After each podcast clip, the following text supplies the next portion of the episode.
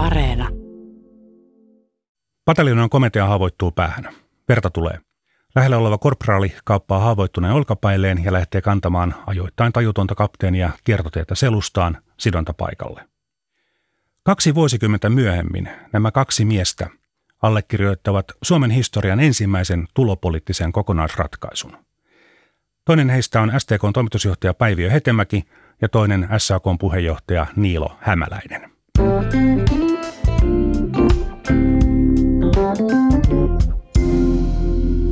Olen Juha Virtanen, tämä on tarinoita taloudesta ja taloushistoriasta. Tänään puhun työstä, taisteluista ja työtaisteluista. Laajasti ollaan yhtä mieltä siitä, että inflaatio on saatava kuriin. Kehitetään suomalainen tulopolitiikka. Sovitaankin palkat, maanviljelijöiden tuottajahinnat ja valtion talouspolitiikka samanaikaisesti. Ensimmäinen tupo, Liinamaa ykkönen, syntyy 1968. Ennen sitä on tapana käyttää indeksiehtoa, eli palkat nousevat kun hinnatkin nousevat, ja sitten taas hinnat nousevat ja taas palkat. Tästä kierteestä pitää päästä eroon. Palkat on parempi korottaa tuottavuuden nousun mukaisesti. Hämäläisen ja Hetemään, SAK ja STK lisäksi maan hallitus on samaa mieltä. Joku tolkku tähän kokonaisuuteen pitää saada.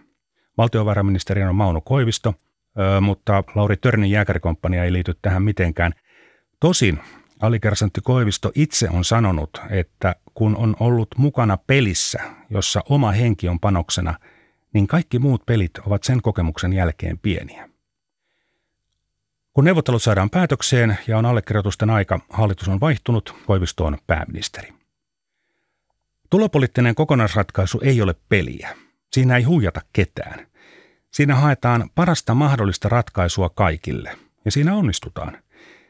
Sellaisen sopimuksen takana voi olla vain sellaiset, jotka ajattelevat jotenkin suurempaa kuin vain oman porukan etua muutama kuukausi eteenpäin. Ja näillä rintamamiehillä sitä suuruutta on. Valtakunnan sovittelija Keijo Liinamaalta nimensä saaneessa tupossa sovitaan tulopolitiikan lisäksi muutamasta muustakin asiasta. STK suostuu siihen, että AY-jäsenmaksut perii työnantaja.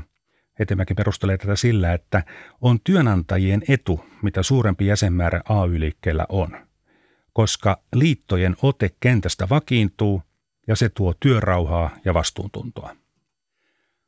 Tulopolitiikkaa jatketaan kolmikantaisesti. Hallitus on edelleen mukana, kun vuotta myöhemmin syntyy Liinamaa kakkonen. Siihen tulee eduskuntakäsittelyssä yleissitovuus, eli sopimus on voimassa myös liittoihin kuulumattomissa yrityksissä. SAK on hämäläinen vastustaa tätä jyrkästi. Silloinhan myös AY-liikkeeseen kuulumattomat saavat samat edut kuin jäsenet, ja se ei houkuttele liittymään ammattiyhdistyksiin. Hetemäkikään ei pidä tästä eduskunnan sooloilusta, mutta kyllä se yleissitovuus tulee. Täytyy sanoa, että kylläpä on työmarkkinamaailma aivan eri asennossa nyt. STKn seuraaja EK ilmoittaa vuonna 2015, että se ei enää tee keskitettyjä tuloratkaisuja. Ja metsäteollisuus ilmoittaa vuonna 2020, että se ei tee edes liittokohtaisia. Hetemäki ja Ihalainen ovat päässeet Tali Ihantalasta, mutta nyt sota jatkuu Lapissa.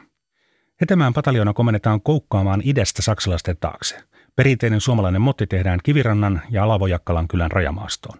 Arveltuun vihollisen heikoimpaan kohtaan isketään varhain aamulla 6. lokakuuta. Eteneminen on hidasta, saksalaisten kovan tykistö- ja granaatiheitin tulen takia, kirjoittaa Markku Salomaa seuralehdessä. Hyökkäystä kestää pari tuntia, kun Hetemäkeen osuu ja hän havoittuu päähän. Pelkällä parabellun pistoolilla aseistautunut Hetemäki on lähellä jäädä hyökkäävien saksalaisten käsiin.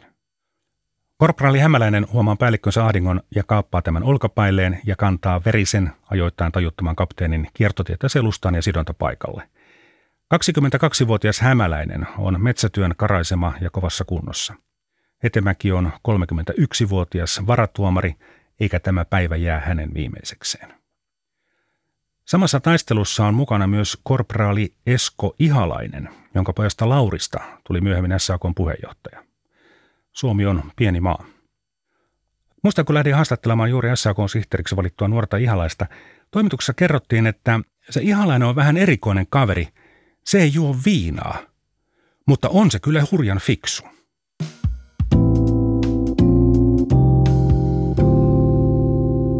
Tammikuun kihlaus vuonna 40. Suomen työnantajan keskusliitto STK tunnustaa Suomen ammattiyhdistysten keskusliitto SAK neuvotteluosapuolena. Tosin sodan vuoksi ei ollut paljon neuvoteltavaa, lakot olivat kiellettyjä sotavuosina. Mutta aivan ilman oikeuksia ei olla talvisodankaan aikana. Puolustusministeriö pyytää, että ammus ynnä muut sotatarviketehtaat saisivat oikeuden käydä myös jouluna.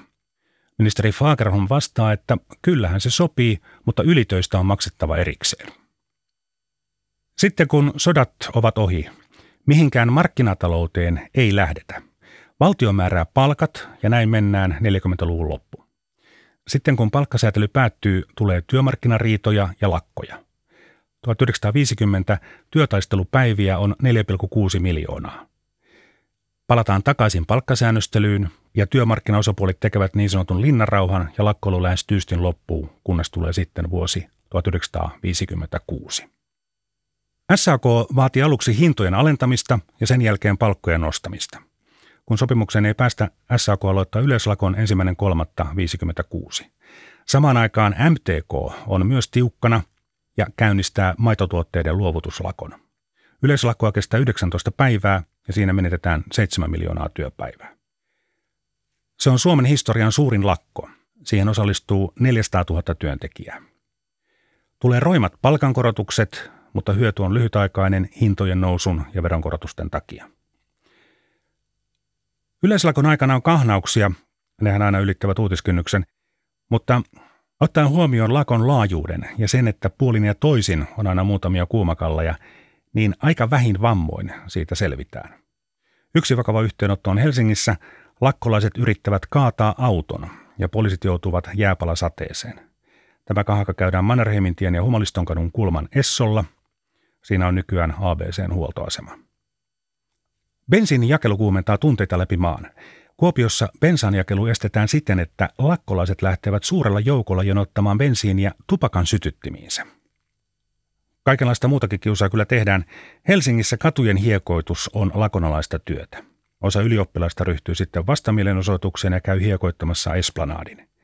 Seuraavana yönä oli tarkoitus lähteä vielä suuremmalla joukolla, mutta tarinan mukaan pääministeri lähetti ylioppilalle kehotuksen luopua ajatuksesta. Varmaankin vaarallisen vastakkainasettelun estämiseksi. Joensuussa kokoomusnuoret keksivät hauskan vastaiskun. He tekevät monisteita, joiden mukaan keskuslakkotoimikunnasta saa hakea viinanostolupia. Sukelletaan 1920-luvulle. Palkkatyöntekijän asema markkinoilla on kehno. Maaseudulla on suuri työvoimareservi, palkat kaupungeissa eivät kasva helposti. Työnantajan vaihtamista vaikeuttaa sekin, että kolmasosa työläisistä asuu tehtaiden asunnoissa. Paperiteollisuudessa saa 10 prosentin palkanlisän, jos sitoutuu olemaan liittymättä AY-liikkeeseen ja suostuu tulemaan töihin lakkojen aikana. Järjestäytymisaste on siinä 20-25 prosentin paikkeilla teollisuudessa. Mutta pitääkö edes tehdä työehtosopimuksia? 20-luvulla kommunistit arvostelevat työehtosopimuksia luokkataisteluvapautta sitovina. Ajat todellakin ovat muuttuneet. Luulisi, että yhden tehtaan paikkakunnalla tilanne kärjistyisi ja kova olisi kovaa vastaan. Mutta ei. 20-luvulla sosiaalidemokraatit pärjäävät hyvin yhden tehtaan paikkakunnilla. Kommunistit puolestaan ovat vahvoja sellaisilla paikkakunnilla, joissa on vastassa kyllä jyrkkä työnantajalinja, mutta jossa on mahdollisuus panna hanttiin, eli edellytykset välittömiin aktioihin, kuten silloin sanottiin. Kommunistit siis hallitsevat suurissa, monen alan ja monen työnantajan keskuksissa – ja sosdemit maaseudulla sijainneissa yhden tehtaan ympärille rakennetuissa yhdyskunnissa. Näin asian selittää Pauli Kettunen teoksessaan Poliittinen liike ja sosiaalinen kollektiivisuus. Työtaistelu muuttuu taisteluksi Kemissä elokuussa 1949. Työttömyys on kasvussa, devalvaatio auttaa vientiä, mutta hinnat nousevat.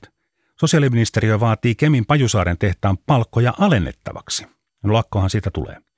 Pian lakkoon menee melkein koko Kemin seutu, Lakkolaiset lähtevät tapaamaan rikkureita ja poliisi on heitä vastassa. Syntyy käsikähmä ja jopa ammutaan. Kaksi lakkolaista kuolee.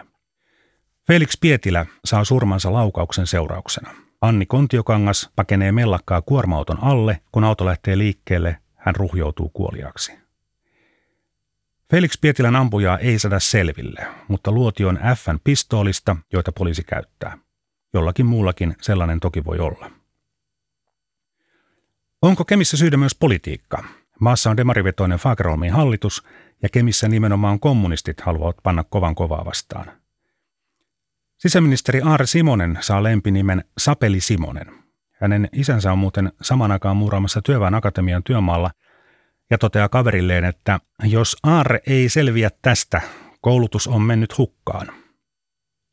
Rikkureita on kahdenlaisia. Toiset eivät yksinkertaisesti halua lakkoilla ja haluavat jatkaa töitä. Sitten on myös ihan organisoitua lakon murtamista. Huippuunsa tämä murtaminen nousee 1928 satamalakossa. Yli 20 000 rikkuria on murtamassa lakkoa. Parhaiten lakon murtaminen onnistuukin juuri satamissa, joissa ei tarvita erityistä ammattitaitoa. Suurimmillaan tähän rikkuriorganisaatioon kuuluu peräti 34 000 jäsentä. Vientirauha osakeyhtiön toimitusjohtajana toimii Martti Pihkala ja organisaatiota aletaankin sitten kutsua Pihkalan kaartiksi. Sen toiminta loppuu, kun STK ja SAK tekevät tammikuun kihlauksen.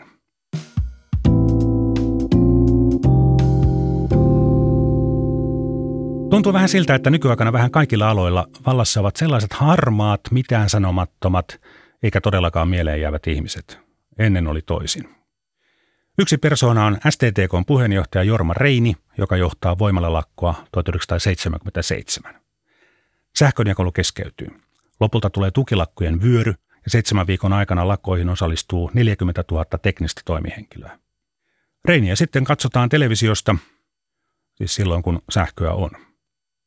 Asetelma on tietysti työntekijät vastaan työnantajat, mutta työntekijäpuolellakaan ei tunnu reilulta, että joku avainryhmä saa ulosmitattua hyvät korotukset ihan vain siksi, että lakkoilu olisi aiheuttanut työnantajille suuret menetykset. Muistan hyvin lapsuudesta, että paperityöläisille oltiin erityisen kateellisia. Rakennustyömaalle löytyi aina joku uusi ammattitaitoinen töihin, mutta ei paperitehtaalle, ja siksi paperimiehet saivat muiden mielestä kiristettyä itselleen liian hyvät palkat. Ei auttanut vaikka kuinka paperimiehet selittivät, että kolmivuorotyö on raskasta. Kun ajaa saabilla töihin, tienaa liikaa ja sillä siisti, ajattelivat rakennusmiehet. Saaphan oli muuten auto, jota jotkut jopa vihasivat jostakin syystä. Tarinan mukaan se muuten johtui siitä, että ainoastaan Saabissa nopeusmittari näytti oikein. Siksi ne ohittivat muita, jotka kuvittelivat ajavansa nopeusrajoitusten mukaan. Saabismi on sairaus. Ja jästä se mainos. Teidän varsillahan oli suuret kyltit. Se, piste, saab, piste, Suomesta, piste. Sehän oli väärin kirjoitettu. Kamala. Välläriä, tuskin kukaan muistaa enää. Niilo Välläri lähtee nuorena miehenä merille juuri ennen ensimmäistä maailmansotaa, toimii aktiivisesti AY-liikkeessä USAssa, karkotetaan sieltä, saapuu Suomeen ja lähtee saman tien Neuvosto-Venäjälle Pietariin poliittisille kursseille. Palaa sitten Suomeen organisoimaan kommunistista toimintaa, ja kun se kielletään, hänen tiensä vie Tammisaaren pakkotyölaitokseen. Siellä kovaotteinen Välläri riitelee muiden kommunistien kanssa. Välläri on enemmän AY-mies kuin kommunisti ja haluaa yhteistyötä sosiaalidemokraattien kanssa. Sodan aikana Välläri arvostelee saksalaissuuntausta. SAK haluaa antaa hänelle potkut, mutta merimiesunioni ei suostu erottamaan tuoretta puheenjohtajansa. Vankilaan hän ei joudu, ehkä siksi, että Neuvostoliiton propaganda haukkuu jatkuvasti Välläriä. Sotien jälkeen Välläri tulee kuuluisaksi siitä, että jäänmurtajalakot alkoivat olla jo vuoden kertoon kuuluvia. Keltainen jäänsärke, joka alkaa sanoilla kaikki joukolla jäätä särkemään, on suomenkielinen versio The Beatlesien Yellow Submarinesta. Sen levyttävät Simo Salminen ja Spede Pasanen. Seuraavan jäänmurtajalakon aikana Simon ja Speden levytys on Yleisradiossa soittokielossa, koska kappaleen loppupuolella kuullaan huuto Värssy Vällärille, pojat. Suomen joutsen ei muuten olisi Turussa eikä missään muuallakaan ilman välläriä. Kun laiva on menossa romuttamolle, välläri sanoo, että sitä ei romuteta tai merimiehet menevät lakkoon. Vaikutusvaltaa saa, kun menee tai edes uhkaa lakolla. 1970-luvun rakentamisen kuumina vuosina lähes kuka tahansa kelpasi rakennustyömaalle apumieheksi. Tarinan mukaan yksi kaljaveikko rahoittaa harrastuksensa varastamalla työkavereittensa työkaluja – Luottamusmies sanoo vastaavalle mestarille, että tuolle kaverille annat potkut. Mestari välttelee, koska ei ole varmaa näyttöä varastamisesta. Sehän olisi laiton irtisanominen. Jos et anna potkuja, me mennään lakkoon. Työnantaja siis painostetaan laittomaan irtisanomiseen laittomalla lakolla. No sitten Raksalle saapuu isompi herra, kuuntelee saman vaatimuksen, apumies siirretään toiselle työmaalle. 1970-luvulla on paljon korpilakkoja, eli työtaisteluja, joilla ei ole AY-liittojen tukea. Lakkoilijoiden mielestä siis AY-liikkeen linja on liian maltillinen. 1973 on yksi Suomen suurimmista lakkovuosista. Silloin vain yhdellä prosentilla lakoista on työmarkkinajärjestön suostumus. Muut ovat korpilakkoja. Toimihenkilöt rupeavat miettimään, jäädäänkö tässä nyt sitten yleisestä ansiotason noususta jälkeen. Varsinkin, kun palkankorotukset ovat hyvin usein markkamääräisiä, se vähentää tuloeroja, eikä tuo toimihenkilölle suhteessa yhtä hyviä korotuksia kuin työntekijöille. Ensimmäinen suuri toimihenkilölakko on 1983 terveydenhuoltoalalla. Seuraavana vuonna lakkoillaan muun muassa opetusalalla. Vuosi 1986 on suurin lakkovuosi 1956 yleislakon jälkeen. Valtion virkamiehet ovat seitsemän viikon lakossa. Työpäiviä menetetään yli miljoona. Vuonna 90 laman kynnyksellä käydään vielä rahoitusalalla 800 000 työpäivää vaativa työsulku ja lakko. Se vaikeuttaa rahasioiden hoitoa. 90-luvun alun lama vähentää lakkoja, mutta ei ehkä lakkohaluja. Yleisiksi tulevat lyhyet ulosmarssit ja toimintapäivät. 2000-luvun alun suurin lakkovuosi on 2005. Paperiteollisuudessa käydään kova työtaistelu. Työntekijä- ja työnantajapuolen välillä on erityisen suuri näkemysero metsäteollisuuden tulevaisuuden näkymistä. Lakoillahan haetaan lisää liksaa ja myös vaikutetaan politiikkaan. 1905 suurlakko on suomalaisen työväenliikkeen ensimmäinen suuri voimannäyte. Lakko vaikuttaa siihen, että säätyvaltiopäivät rupeaa tosissaan ja nopeasti valmistelemaan äänioikeuden laajentamista. Tuolloinhan vain 7 prosenttia kaupunkien ja 4 prosenttia maaseudun väestä saa äänestää.